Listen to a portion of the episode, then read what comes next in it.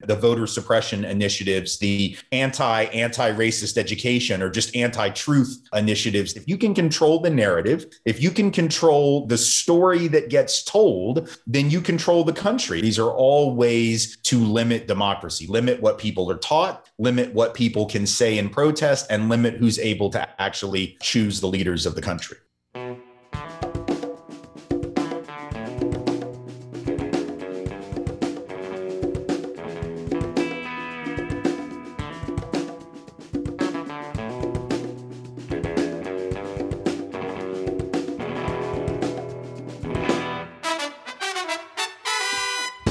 Episode 70 of the Refuse Fascism podcast. This podcast is brought to you by volunteers with Refuse Fascism. I'm Sam Goldman, one of those volunteers and host of the show. Refuse Fascism exposes, analyzes, and stands against the very real danger and threat of fascism coming to power in this country. In today's episode, we're sharing an interview with Tim Wise, anti racist educator and author, where we discuss the Republic fascist voter suppression bills, anti protest laws, the attacks on the teaching of any real history of this country, and the continued role racism plays in the United States, the white supremacy that this fascist movement foments and relies on. It's summer 2021. School board meetings erupt with white parents decrying Black Lives Matter boogeymen and theories they don't even pretend to understand, the specter of quote unquote Marxist indoctrination. Fascist governors ban mask mandates at these various schools, exalting the right to kill millions across the country. While fascist Congress people defy the mask mandate in the same building their hordes invaded on January 6th. And their movement of millions replicates this across the country. Right along with deadly COVID cases, these fascists continue to brazenly spread Trump's toxic lie of a stolen election. Where is the common thread here, and what does it have to do with fascism? Fascists, in order to succeed, must bludgeon the truth. They unleash their mobs and threaten violence as part of building their movement. And in an effort to consolidate the power they do have at any given moment. Remember, the rule of law depends on truth and evidence. For fascism to seize power, both must be obliterated. Before we share today's episode, I did want to touch briefly on some of the developments of this past week. On Tuesday, the House Select Committee held its first hearings on the events of January 6th. Sergeant Gonell, Officer Fanone, Officer Hodges, and Sergeant Dunn shared their experiences of the deadly assault on the Capitol called for by then President Trump to violently overturn an election he falsely claimed was stolen. Let's listen to Capitol Police Officer Harry Dunn testifying during the hearing. More and more insurrectionists were pouring into the area by the Speaker's lobby near the rotunda, and some wearing MAGA hats and shirts that said Trump 2020. I told them to just leave the Capitol and in response, they yelled, No, man, this is our house. President Trump invited us here. We're here to stop the steal. Joe Biden is not the president. Nobody voted for Joe Biden. I'm a law enforcement officer, and I do my best to keep politics out of my job. But in this circumstance, I responded, Well, I voted for Joe Biden. Does my vote not count? Am I nobody? That prompted a torrent of racial epithets. One woman in a pink MAGA shirt yelled, You hear that, guys? This nigger voted for Joe Biden. Then the crowd, perhaps around 20 people, joined in screaming, Boo, fucking nigger. No one had ever, ever called me a nigger while wearing the uniform of a Capitol police officer. In the days following the attempted insurrection, other black officers shared with me their own stories of racial abuse on January 6. One officer told me he had never, and in his, his entire 40 years of life, been called a nigger to his face, and that streak ended on January 6. Yet another black officer later told me he had been confronted by insurrectionists in the Capitol who told him, Put your gun down and we'll show you what kind of nigger you really are. I found this part to be powerfully revealing the deep white supremacy in this whole fascist movement. At another point during his testimony, Officer Dunn said that the difference between this protest and all previous marches on Washington that could have turned violent was that the Trumpers were, quote unquote, emboldened by people in power, end quote. He also said, quote, they had marching orders, end quote. Poetically and with painful precision, in my opinion, Jeff Sharlet continues to expose how this vicious Christian nationalism was central to and a driving force for the January 6th failed coup attempt. With his piece in Vanity Fair's Hive this past week, he writes The insurrection, insisted Officer Daniel Hodges, was religious. Quote, it was clear the terrorists perceived themselves to be Christians, end quote, he said, in a testimony acutely sensitive to the symbolic language of the mob. Quote, I saw the Christian flag directly to my front. Another read, Jesus is my savior, Trump is my president, a staple at Trump rallies. Another, Jesus is king, end quote. From early on, insurrectionists mistook themselves for missionaries. Quote, some of them would try to recruit me, said Officer Hodges. One of them came up to me and said, Are you my brother? End quote. When it was Hodges' turn at the front, in the quote unquote meat grinder, where an insurrectionist literally tried to rip his head off, they still attempted to evangelize. Quote, even during this intense contest of wills, they sought to convert us to their cult. One man shouted, we all just want to make our voices heard, and I think you feel the same. I really think you feel the same, end quote. But what was, quote unquote, the same? Hodges called it a, quote unquote, white nationalist insurrection. That it was also a Christian nationalist one is no contradiction. The insurrectionists, says Anthea Butler, a UPenn historian of religion and the author of White Evangelical Racism, quote, played out what American history has been for white supremacists Christian nationalism steeped in racism from slavery to the present. But today, the Capitol police officers showed us there's a straight line from the Confederacy to the January 6th insurrectionists. End quote. Again, this was from Jeff Sharlet's piece in Vanity Fair's Hive this past week. And what were the fascists doing during these hearings and shortly after?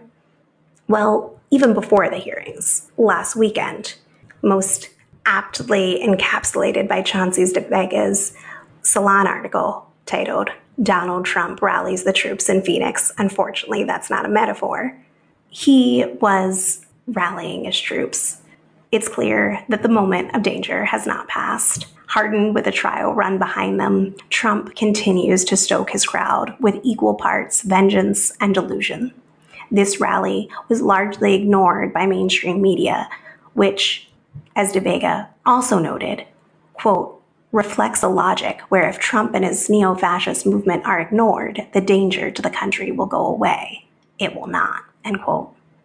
And the day of the hearing, the 4G gang, Greene, Gaetz, Gohmert, Gosar, of fascist conspiracy bound, loose cannon congressional representatives attempted to hold a press conference outside the Department of Justice, trying to turn reality on its head and claim the violent insurrectionists are the victims in all this. And I want to give a big cheer to those who shut down that press conference with their protests and noise making. But not to be outdone, the same day, the House GOP conference chair Elise Stefanik exhibited gaslighting at its finest, claiming, quote, the American people deserve to know the truth that Nancy Pelosi bears responsibility as Speaker of the House for the tragedy that occurred on January 6th, end quote. Umair Haque aptly tweeted during the hearing, quote, This testimony gives you an insight into the kind of people America is now dealing with, what they'll do if they're willing to kill politicians and Capitol Police Imagine what they'll do to the rest of us. Not a joke. These are genuine fascists. America's ISIS. End quote. We'll have more to say on the testimony and the hearings more broadly in upcoming episodes. Meanwhile, the DOJ said this week the IRS must turn over Trump's tax docs to Congress. So he's done, right? Oh, justice is so sweet. Here he goes to jail. Wait, hold on a minute. How the hell is that going to bring about accountability for a fascist coup attempt? How will this stop the movement of millions of fascists? It won't. Okay, but we now know that Trump told the Justice Department to call the election corrupt and leave the rest him. So Trump has got to be indicted any day now, right? At this rate, that will not happen unless there's a major demand for it from the people. And lastly, we can't have an episode these days where we don't talk about Texas. Tim and I touched on this in the interview, but we spoke before the latest round of action where Governor Greg Abbott, or should we call him the President of the Republic of Texas, signed a Show Me Your Papers executive order codifying the racial profiling of any non Aryans. Not only is this horrific in its own right, not only is he using the pandemic that he is fanning the flames of as a cover, essentially calling immigrants quote unquote diseased, but he did this in a way that clearly oversteps the federal government's mandate to manage immigration. It's a clear power play to take more power into the hands of the fascists wherever they hold power, provoke the Democrats into a weak willed confrontation, the only kind they know how to do, and fire up the fascist base. The echoes of secession and the Civil War could not be louder. With that, here's my conversation with Tim Wise. Today, we're getting into the fascist offensive white supremacists have launched across the country on education and its connection to voter suppression and criminalizing dissent. 74 million people voted for Trump in 2020. As Coco Das, a fellow editor for RefuseFascism.org, has written, they're a grotesque expression of the worst of this country, of its ugly narcissism, its thuggish militarism, its ignorance and refusal to give a shit about the rest of the world. They carry the torch of slavery, genocide, and Jim Crow terror. Gunned up and maskless, they exalt above all the right to kill. And that's the end of her quote. The Republic Fascist Party has been purged of dissenting voices. The mass fascist movement has hardened in the wake of their January 6th coup attempt fascist initiatives seething with the most open and vicious white supremacy around restricting voting rights, immigration, criminalizing protest, and whitewashing history are rapidly advancing in state houses across the country. The election of Biden has not eliminated the danger, it has only bought us some time. To help us deepen our understanding of the scope of this attack, the motives behind it, why this matters, and what's needed, I am honored to be chatting today with Tim Wise. Tim is an anti racism educator, speaker, and author of seven books, his latest book being Dispatches from the Race War.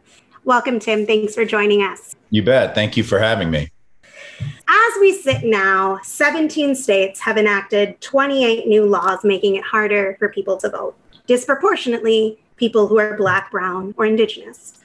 Eight states have passed laws cracking down on protest activity since the beautiful uprising for Black Lives last summer. And similar bills are pending in 21 states. Efforts in 27 states to restrict education on racism, or as some have framed it, bias, or the contributions of specific racial or ethnic groups to US history, or the big bucket term related topics, which, as an educator, is one of the most deeply concerning to me. So let's start with can you walk us through what's happening here? For a lot of people, I think it's like a culture war that's come out of nowhere. I mean, there's a lot of ways we could trace this and locate the roots of all this. I think Carol Anderson, a brilliant scholar at Emory in Atlanta, uh, in her book White Rage, really sort of talks a lot about what I think is the critical thing to get our head around, which is that at every point in American history, whenever there has been progress made, particularly by Black folks, and that progress you know, may be sometimes quite real. Other times it may be more symbolic. But if it is perceived as a significant step forward for Black people in particular, there is this concomitant white rage, white backlash that happens. And so Anderson takes it from the period after abolition, the backlash to Reconstruction, the backlash to the Great Migration when Black folks started moving north. That was met with pogroms, racial riots, racial violence. And of course, the backlash after integration and the civil rights movement, the backlash after affirmative action, the backlash after the Obama election, even though that didn't really move the needle on overall racial inequity, it was certainly seen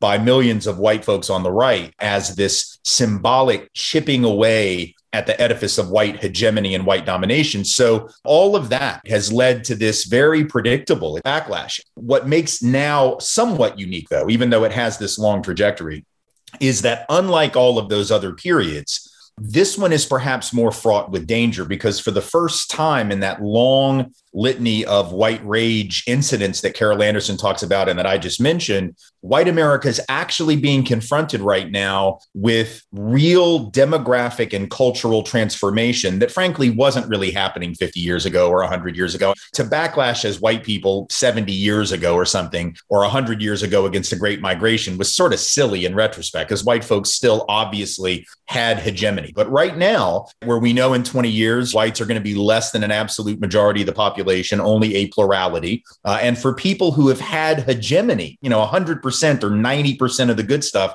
to say you're only going to get, you know, 65% your share or even 70 or 75% is like the end of the world. And so I think that changed the cultural shift. We are increasingly a multicultural society in every way, shape, and form to the point where you really can't look at popular culture, entertainment, cuisine, fashion, anything else, and really tease out any one particular cultural thread. That may be for some of us fantastic, but for those who have gotten high on and addicted to the ability to define the country as theirs and to see themselves as the floor model of what an American is, that's like the end of the world. I wrote about this a bit in my book, Dear White America, that there would come a point when the right realized that it really couldn't win at the ballot box any longer, uh, certainly not in terms of the popular vote, the electoral college being a different thing, that they might have their own ballot or the bullet moment, to paraphrase Malcolm X. Not that they would know where that came from, but they might have a moment like that where they say to themselves, man, you know, we can't win. So we have to rig the game or else we got to start shooting, or perhaps both the things that you mentioned the voter suppression initiatives the anti anti racist education or just anti truth initiatives that you mentioned that's all part of this last gasp effort to rig the game and to hold on very much like white south africans did in south africa for a long time before the fall of apartheid. It's an attempt to police the borders both literally with anti-immigrant rhetoric for instance but also the metaphorical borders of the nation which are drawn in the classroom right? Who are we as a country country. These folks are trying to police those borders and say, well, on the one hand, we're going to try to keep certain people out of here. But if we can't, by God, we're going to tell you the story of the country and we're going to define what we are. We're not going to let you do that. That's what they're saying. And so it all is part of that, I think, going back hundreds of years, but really reaching this apex right now. Do you see there being a layer in addition to the demographic and the cultural shift to there being hard fought fights for some concessions that were made for Black people to have rights, and there is an increase in the power that not just whites have in this country. And there oh, being like grievance isn't the right word, but seeking retribution for people even having the crumbs that they've been given. Well, I think there's a fear of that. Whether or not that's real is a totally different thing. In Dear White America, what I talked about when I wrote that book, which was, you know, almost a decade ago now, the way I talked about it was that there were sort of four things happening at once that were creating this perfect storm for white anxiety. This is during the Tea Party stuff, so before Trump. And those four things were, I already mentioned two, the demographics and the cultural shift. The other two were the economic meltdown, the globalization of the economy that was confronting white America or certain segments of white America with a level of insecurity that, frankly, white folks had not really experienced since the Great Depression. So, 80 years where that level of uncertainty just really had not been a white thing. It had been pretty normative for black and brown folk, but not for white folk. And then the other thing was the political transformation symbolized by the rise of Barack Obama. Again, not really changing the fundamental contours of racial inequity, but the idea that the symbolic leader of the quote unquote free world of this country was going to be a guy with an exotic name and an exotic background. It didn't look like the other presidents who had been before him. All of that sort of confronted white people with a realization that the political power, the cultural power, the demographic domination, and the economic security that we had gotten used to were all now sort of not as certain. And even though we were still going to have a disproportionate amount of power, and God knows when you look at who's in the Senate, you look at who runs the country, you look at the actual sources of power, it's still very much white dominated. But again, if you're used to hegemony,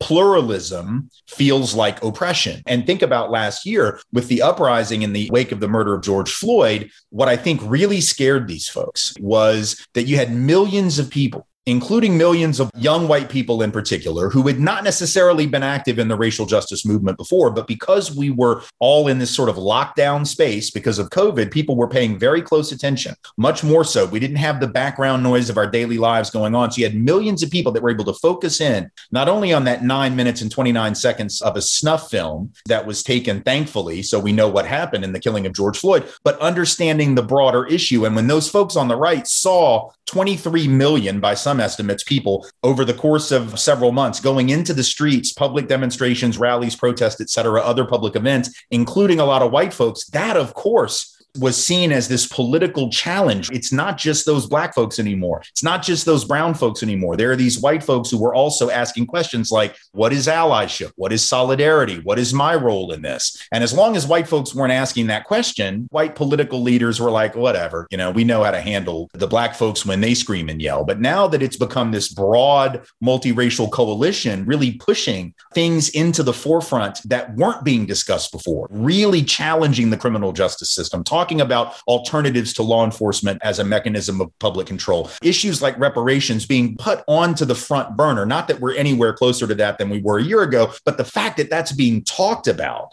that demonstrates that the Overton window, as they call it, has shifted to some extent on these issues, and they're trying very hard to shift back.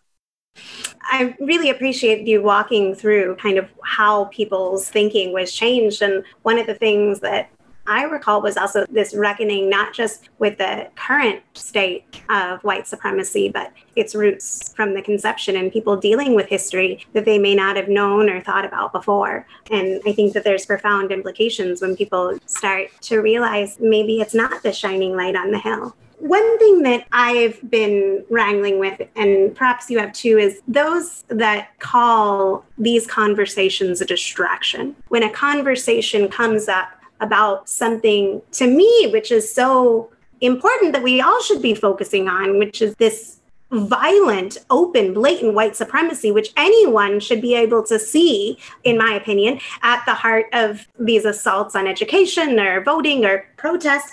And they'll say that it's like a distraction from where they see the real work should be in like bringing the country together or making some progress in the small time we have or something like that. What do you say to those people? Well, everybody has their own version of this distraction argument. There's a conservative uh, version of it, there's a liberal version of it, uh, and then there's a leftist version of it. And I think they're all wrong. The conservative version, of course, is the, you know, the more we talk about racism, the more divided we are as a country. We should not talk about this. We should talk about what brings us together and not what drives us apart, which is very convenient when the system has generally worked for you. It's always nice to not focus on the divisive stuff when you're on the top of that pile. So that's obviously a non starter for anyone who believes in equity because look, those same arguments were said to Dr. King and the movement 60 years ago. Why are you being divisive? Why don't we talk about what brings us together? Then the liberal version is the version that says, well, we can't talk about all this systemic racism stuff because we need to get this infrastructure bill passed or we need to undo some of the damage that Trump did and we got to really support Biden so we can't talk about these big issues. And look, I believe strategically it's very important that we think strategically. We don't want to empower congressional Republicans. We don't want to make the midterms a disaster even for an inadequate Democratic Party. I don't want to see the right become more powerful because we insist on a purity of message that doesn't consider things strategically But at the same time, we can't allow ourselves to say, well, we'll get to racial issues later, but we got to deal with this other nice stuff first, because that's what we've done all through history. Every time you look at history, anytime the word compromise exists, any compromise at all that exists with that terminology always compromises the interest of Black people. See, and then there's a left version of this which says, well, this is a distraction from the millionaires and the billionaires and the oligarchs. And why don't we just talk about the 1% and all that? And what that ignores is that it ignores the reason we do not have a broad based movement for class justice and socioeconomic justice in this country is white supremacy. If you look at the history, it is in fact white supremacy and the doling out of just enough privilege to white people, including white workers, just enough. I'm not saying it's a lot, but just enough to keep them in line line and to keep them from joining in solidarity with black and brown folks who are also working class and struggling. And so when you say, well, we just got to deal with the rich and this is all about class and it's really the only color that matters is green and let's just go after the capitalist oligarchs and all that, you're missing that the reason that doesn't happen is white supremacy has given white working people an alternative identity to which they can cling other than working class, as opposed to the European nations where, you know, Marxist thought first developed, where you didn't have that as a division. It was either you're either the elite or you're the peasants. And if you're the peasants, you know you're not going to get a better deal unless you have a revolution. But in this country, we have a bunch of off ramps in this culture that allow white workers to go, well, I could fight the class struggle, but damn, there's a detour right there that says white. I'll just take that one. Or I'll just take the one that says Christian or the one that says straight or the one that says male. I'll use my whiteness as property, as Cheryl Harris says, my masculinity as property, my heteronormativity, my Christian hegemony. There are all these things that get in the way of class solidarity. And unless we challenge them directly, and you can't do that if you're not willing to talk about them, then we're never going to get the kind of class unity that we need to actually deal with larger issues of economic injustice. I was smiling as Tim was talking now because I think that a lot of people think that you can separate white supremacy from this system of capitalism. Listeners may think that too. Personally, I don't think that you can. And I think that you can't fully address white supremacy without addressing the system. And I don't think that you can address the system without addressing the white supremacy. I was wondering when we look at what's happening in our classrooms or in the universities. And the banning to me, which is of critical thinking, of history, I'm wondering how you think those are connected with voter suppression and criminalizing protest. Are they connected? I mean, on one level, we could just say, yeah, it's white supremacy, but why is this such an essential battle for those seeking it out? well, I mean, if you think about it, the three sort of key pillars of democracy are free speech and protest, voting, and education those are three critical components to any functioning democracy. So if you don't want democracy, if you don't believe in it and you never believed in it, then you need to attempt to control those three areas. So if you crack down on protests, or at least certain protests. You don't crack down on insurrection protest at the Capitol, but you crack down on anti racism protest or whatever else. That's one way that you try to limit democracy. If you crack down on voting and you try to limit it to the quote unquote better people, which is what these folks believe. Look, let's be very clear. Some of them are willing to admit it. During the Tea Party stuff, you had Tea Party leaders. Judson Phillips was one, for instance, Bryan Fischer, American Family Association, Rush Limbaugh, before his death, he had said at one point on the radio, that maybe we ought to think seriously about property requirements to vote. This is stuff that has already been ruled unconstitutional, but which they're quite openly talking about again. Well, maybe you need to own property to vote, and maybe we need to have a literacy test, which of course they, I presume, will write. They'll determine what's important historical knowledge to know and what you have to know. Because I could write a literacy test as well that I promise they would all fail, but I'm not going to be the one writing it, neither are you. So if you openly advocate, you're saying we don't really believe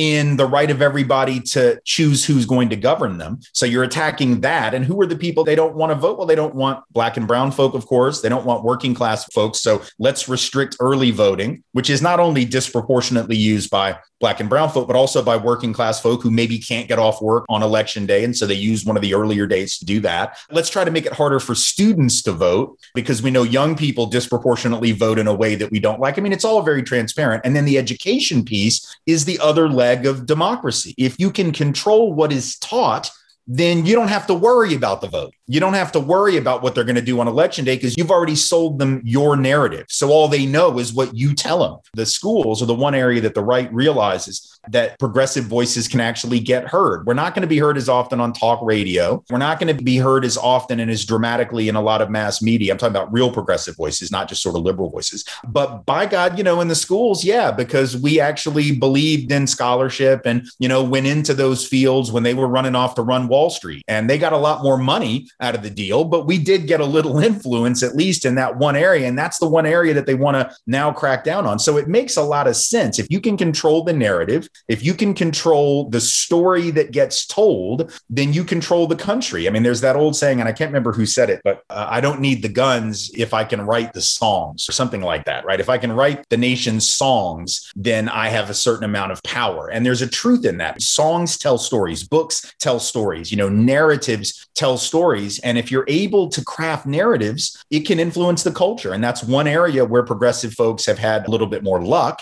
let's say, than on Wall Street or in the halls of political power. And now they're trying to come for that. So I think that's the connective tissue here. These are all ways to limit democracy, limit what people are taught, limit what people can say in protest, and limit who's able to actually choose the leaders of the country. I've been thinking a lot about Texas lately. Not just I try to think about Texas as little as often, but not just because the news came out that the Senate in Texas passed a bill to eliminate a requirement that public schools teach that the Ku Klux Klan and its white supremacist campaign of terror were morally wrong. This was part of them cutting other things like the I Have a Dream speech and the United Farm Workers history. I think Susan B. Anthony's writings were also cut. These cuts to giving real education as opposed to this Republic fascist indoctrination isn't an anomaly. It's part of a whole package happening in Texas from the attacks on abortion rights, which goes so far as really codify vigilantism, where people are offered a $10,000 bounty for the hunting of people that assist women in gaining abortion. This on top of the quote unquote fetal heartbeat bill they've already made sweeping efforts in mandating patriotic quote unquote education and outlawing telling the truth. You've got voter suppression, probably the most extreme voter suppression because it includes, in addition to all the other elements like early voting being banned and outlawing passing out water, all of that stuff that we've seen elsewhere. There's language that enables a judge to overturn an election, not with evidence that fraud actually happened, but with a quote unquote determination that enough ballots were illegally cast that it could have made a difference. And they're building a border wall. So, like, it's really sweeping how big of a foothold they are making in Texas. And I know Texas isn't the only place, but it is sweeping. And I was wondering what makes Texas so Texas? Like, why are fascists able to make so much headway in there? Not only in like the white supremacist indoctrination of youth but across the board. And what lessons should we be learning from that?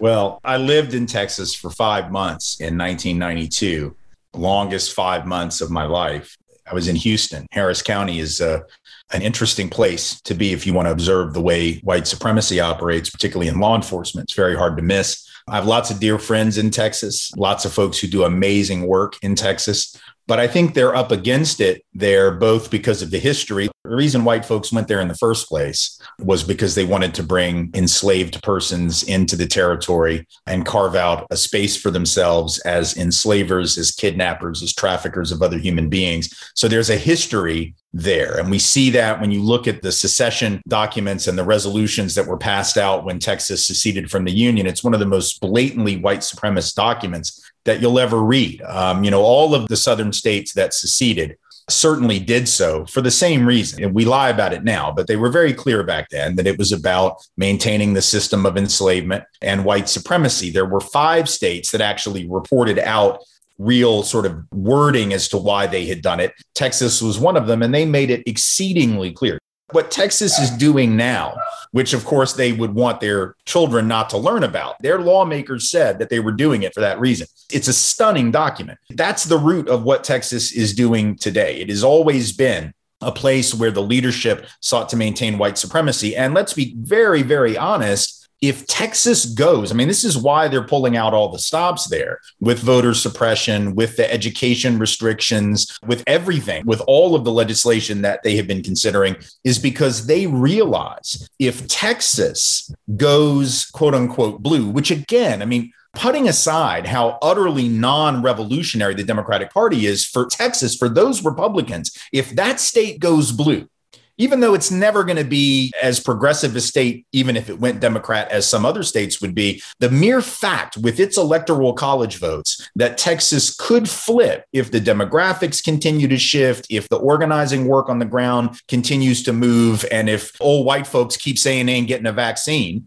if Texas flips, it's over. And these folks know it's over. There's no way that the Republican Party can ever win again if they lose Texas. They're redoing the Alamo shit right now because they know if we lose this one, it's over. And so they are going to continue to pull out all the stops. And I don't just mean legal ones, I mean, probably some there prepared to engage in real violent activity to maintain what they know is sort of the firewall against, again, not social justice democracy, but just the firewall against the Democratic Party. Because if that one goes, it's done. And I think they realize that, which is why some folks down there keep talking about seceding again or whatever. You know, we got to get out of this country. Well, you know, that's why they say that because they realize that they are um, sort of that firewall against the possibility that we could move toward real multiracial democracy in this country.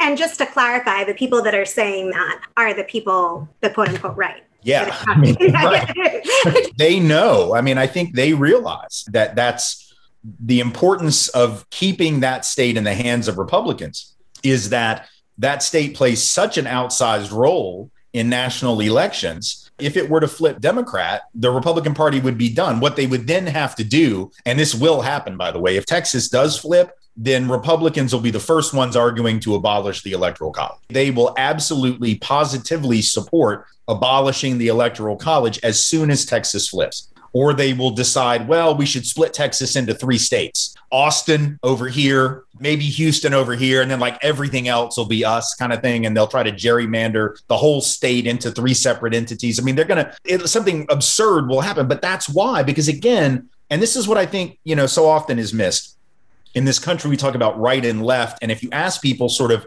you know, what do conservatives believe? And they'll say, well, small government and all that. It has nothing to do with the size of government. I mean, conservatives are fine with big government as long as it's doing what they want it to do. But what the right and left have been historically, going all the way back to France, where these terms are coined after the revolution or during the period of the revolution, is that those on the left seek to upend existing hierarchies of domination and subordination. And those on the right generally seek to maintain traditional hierarchy because they view it as these are the better people, whether that's the monarchy in France or whether that is King George, you know, the royalist would have been on the quote unquote right in that particular dynamic, whether that's the Southerners wanting to secede because the white man should rule, quote unquote, whether that's people believing that the wealthy should rule because they're better, that men, you know, should be on top and dominate society in a patriarchy, that straight folks, Christians, etc. If you're on the right, you are in all likelihood someone who believes in the maintenance of traditional hierarchy. And if you're on the left, you believe that traditional hierarchy is flawed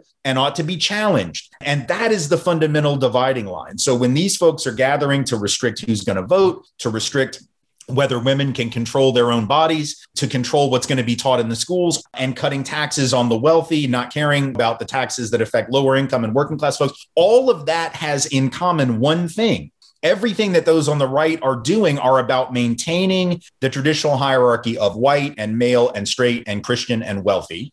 And everything that those of us who are challenging that are saying is none of that traditional hierarchy is valid or legitimate. And that's where the ultimately people have to make their decision. If you're happy with the way that the traditional hierarchy works, then by all means, you should be a conservative. If you have any problems with it, then you might want to rethink your attachment to that, which means that if you're a working class person struggling to survive and pay your bills and can't afford health care, can't send your kid to college, uh, can't pay your mortgage, you might want to rethink that attachment to Trumpism and to the right because the traditional people who've been running this thing haven't really come to your aid and they're not going to, right? I wanted to close out with something that really caught my attention in your piece The Problem is the Other CRT, Conservative Race Theory. And you wrote, quote, So why is this not being screamed from the rooftops in response to the recent anti anti-racist backlash? First, because we've been bogged down trying to demonstrate how the things being critiqued aren't really critical race theory, or insisting that CRT isn't really being taught in middle and high schools. While true, this is a losing strategy of value to no one but scholars and academics. End quote and I felt like yes, yes, yes as I was as I was reading it. And I think it would be helpful if you could talk a little bit about what you think the response to these attacks should be. Well, I think number one, we have to reframe the debate around anti racist education as opposed to critical race theory, which, again, as I say in the piece, that's not really what's being attacked anyway. It's anti racist education, or it's just simply accurate history. It's just truth. We have to reframe it. If we're getting bogged down in, into a discussion about the minutiae of Derek Bell's theories and Kimberlé Crenshaw's theories on intersectionality, again, that's great for your grad school seminar, it is meaningless in the larger world of politics. So we have to talk about what this really is, which again is an attempt to whitewash history so as to control the future. The research shows that when young people learn about injustice, past and present and the combination of those two things that young people because we know young people have an innate sense of fairness until we as a society wring that out of them like water out of a sponge that is their natural default. So when they learn about injustice they want to do something about it. That's why they don't want kids to learn about this stuff because they know that if they learn about it, they will lose them as reactionary robots for their particular agenda. Young people will decide to try to make the world a better place. Young people will try to take the country into the future. These are people who tell you they want to go back. That's why they say make America great again. Again, as a directional reference, it points to the past. Young people, by definition, don't want to go backward. Young people want to go forward, especially if you tell them that they can make the world better. And so you don't want them to know that. That's number one, making clear that we expose what the actual actual agenda is, putting the other side on the defensive. That's why in that particular piece, I said, and I think this is critical, if you're going to reject the fundamental argument of critical race theory or anti racist education, which is that racism is a systemic force that continues to produce inequity in this country. That's the baseline sort of foundational argument. If you're going to reject that, I want you to look me in the face and I want you on camera to admit to America why you think we still have racial inequity in all of these areas wealth, health, education, income, poverty, unemployment. Because the only possible answer that you can offer, if it ain't racism, if it's not systemic racism, the past and present unfairness combining to produce that outcome. What is it? And the only possible answer is this if it ain't America, something's wrong with Black people. And I want you to have to say that. I want you to say that on camera. I want you to tell that to people at the same time that you're telling me that it's racist to say white people have privilege. Okay, so it's racist to say that white people have privilege, but it's not racist to say Black people are broken that black people are defective, that black people are culturally pathological. You're talking about black folks' mamas and neighborhoods and communities. And so you're ripping on black people. You're saying black people are to blame for black people's situation, but that's okay to teach that. But it's not okay to teach that white folks set up a system of white supremacy. Explain that to me. So that's about flipping the script. And then the other thing, you know, that I mentioned in another piece a week or so before the one you referenced was look at what Dr. King was talking about when he described this country. Everybody on the right tries to crib this one line from the I Have a Dream speech, which, by the way, was not called that until years after it was delivered. That was not the big part of the speech in Dr. King's own mind when it was written and when it was given. But that one line, oh, we should judge people by the content of their character and not the color of their skin. To hear right wingers tell it, that's like the only thing the man ever said. It's like he was a preacher, but he never preached, apparently, on Sunday, never gave a speech until he gave that one. And it was one line, and he stood up and he said it, and then they shot him. And that was it. That was the end of him. But the reality is, Dr. King said, and I quoted this from his last article that he ever wrote, which was not published until after he was murdered, but he wrote it before he was killed, obviously. And what he said was that racism was, was as native to the soil as pine trees and sagebrush and buffalo grass, I think is the exact phrase. He said that white America was poisoned to its soul by racism.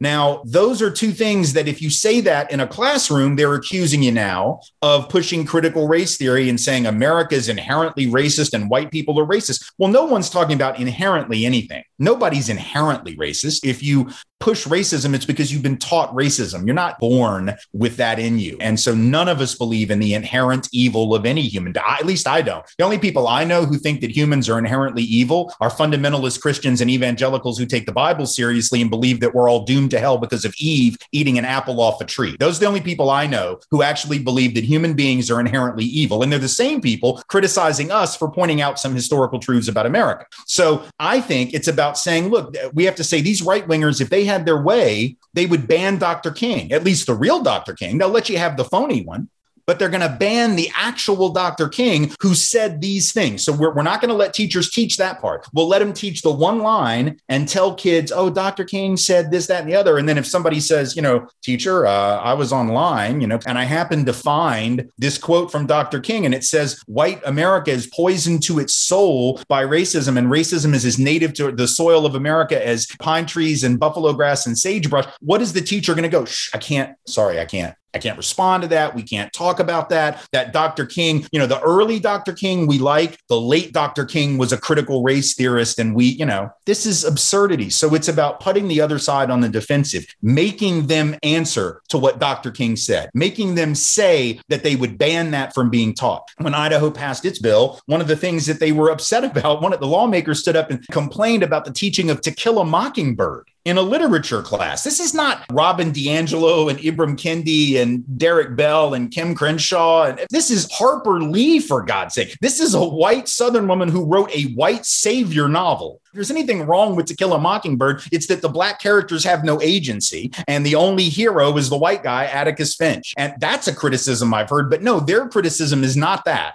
Their criticism is this makes white people look like they were oppressors. That's actually one of the things they said. My goodness, this makes it seem like white people were picking on the innocent black man. Well, Tom Robinson was innocent. He really didn't rape Mayella Ewell. So, you know, sorry for those who haven't read the book, spoiler alert, but they kill him anyway. And so that's actually what happened in the novel. Now, keep in mind, it's a novel, but it takes place in 1930s Alabama. Are we really not even able to say that 1930s Alabama was sort of a shitty place to be black? Like, is that something we're not allowed to talk about? Apparently, in Idaho, they're very upset. I live in Nashville in the county next to us. There's a big uproar because elementary school kids are being taught using this curriculum called the Wit and Wisdom curriculum. And one of the books in the Wit and Wisdom curriculum is uh, Ruby Bridges Goes to School. It's about Ruby Bridges, the black woman who. Book I teach yeah, who integrated New Orleans schools. You know, there's a famous Norman Rockwell painting that I think most of us are familiar with of Ruby Bridges being taken into school that day with tomatoes being thrown on the wall and the N word being scrawled behind her and the National Guard walking her in. And yet they're upset. And their argument was, well, they don't like kids being taught this book because there's no redemption for white people at the end. So, in other words, we can't tell Ruby Bridges' actual story unless we add like some happy ending where the white people are like, I'm sorry I threw that tomato. I realized that was wrong and I shouldn't have done that. So, in other words, we have to not tell the truth. I want the right to answer that. Explain to me why we can't tell the truth about what happened to Ruby Bridges. Explain to me why we can't have a book like To Kill a Mockingbird or why we can't talk about what Dr. King actually said, as opposed to us being in this defensive mode where we're like, well, but you're misinterpreting critical race theory. Stop. Just stop. That's not what this is about. And they admit it. You know, they admit it. They're going after anything that tells the truth about this country's history. They have no problem with dealing with subjects. They just want to have their version told, which is, you know, essentially their version of American history. That if it had to have a theme or a title, it would be mistakes were made. But, you know, gee, everything's fine now. And so nothing to see here. That's their version of history. And it's entirely false. It's the kind of thing that if any other country did it, you know, if Germany had done that, well, mistakes were made. You know, Sobibor was sort of a detour from our normal awesomeness we're very sorry about Treblinka, you know, gee, but, you know, nothing to see. Uh, we would think that was absurd, but that's what we do in this country, and we think nothing of it. Thanks so much, Tim, for joining us and sharing your perspective and your expertise with us. Really appreciate it. You can follow Tim at Tim Jacob Wise on Twitter and read more from Tim at timjwise.medium.com. And a link to Tim's latest book is in the show notes. Thanks for listening to Refuse Fascism. As fall approaches, as students and faculty alike prepare to return to the schoolhouses and the academies, we know this battle over the truth will only intensify. Now is the time to seek the truth of the nature of this country, to boldly tell and spread this truth and fight for it to be taught, including by defying these bans and defending those who are taking risk to teach history. We'll be featuring more regarding resistance, especially from educators, in upcoming episodes. I want to encourage folks to learn more about and join in with the Teach the Truth Pledge Days of Action, August 27th through the 29th. You can learn more at teachtruthpledge.org. If you want to hear more on critical race theory and anti racist education, check out episode 64, where I chat with Dr. Chanelle Wilson, Assistant Professor of Education and Director of the Africana Studies program at Bryn Mawr College. And we have a new review for the Refuse Fascism podcast we just had to share with you. Feisty in Michigan wrote, Thank you. Really great to have a podcast that focuses so intently on the number one danger we face right now for people like me who look at the rise of fascism as a real live threat. It's refreshing and validating to hear intelligent conversation that informs, educates, and inspires. Keep up the work. Great work. Thanks, Feisty in Michigan. If you feel like they do and want to help the show, it's simple. You can rate and review us on Apple Podcasts or your listening platform of choice. And of course, follow, subscribe so you never miss an episode. You can chip in to support the show by clicking the donate button at refusefascism.org or Venmo, refuse fascism, Cash App, refuse fascism. And be sure to let us know it's off of hearing this podcast. As always, I want to hear from you. We love to hear your ideas for topics, guests, along with questions you want us to engage. Tweet me at Sam B. Goldman, or you can drop me a line at Samantha Goldman at refusefascism.org, or leave a voicemail with your thoughts on this episode or the show in general by calling 917 426 7582. You can also record a voice message by going to anchor.fm forward slash refuse fascism and clicking the button there. You might even hear yourself on a future episode. Thanks as always to Lena Thorne, Richie Marini, and Mark Tinkelman for helping produce this show. Thanks to the incredible volunteers we have, transcripts available for each episode. So be sure to visit refusefascism.org and sign up to get them in your inbox each week. We'll be back next Sunday with an interview with Wajahat Ali and Coco Das. Editor for refusefascism.org will be co hosting as I'll be away. Until then, in the name of humanity, we refuse to accept a fascist America.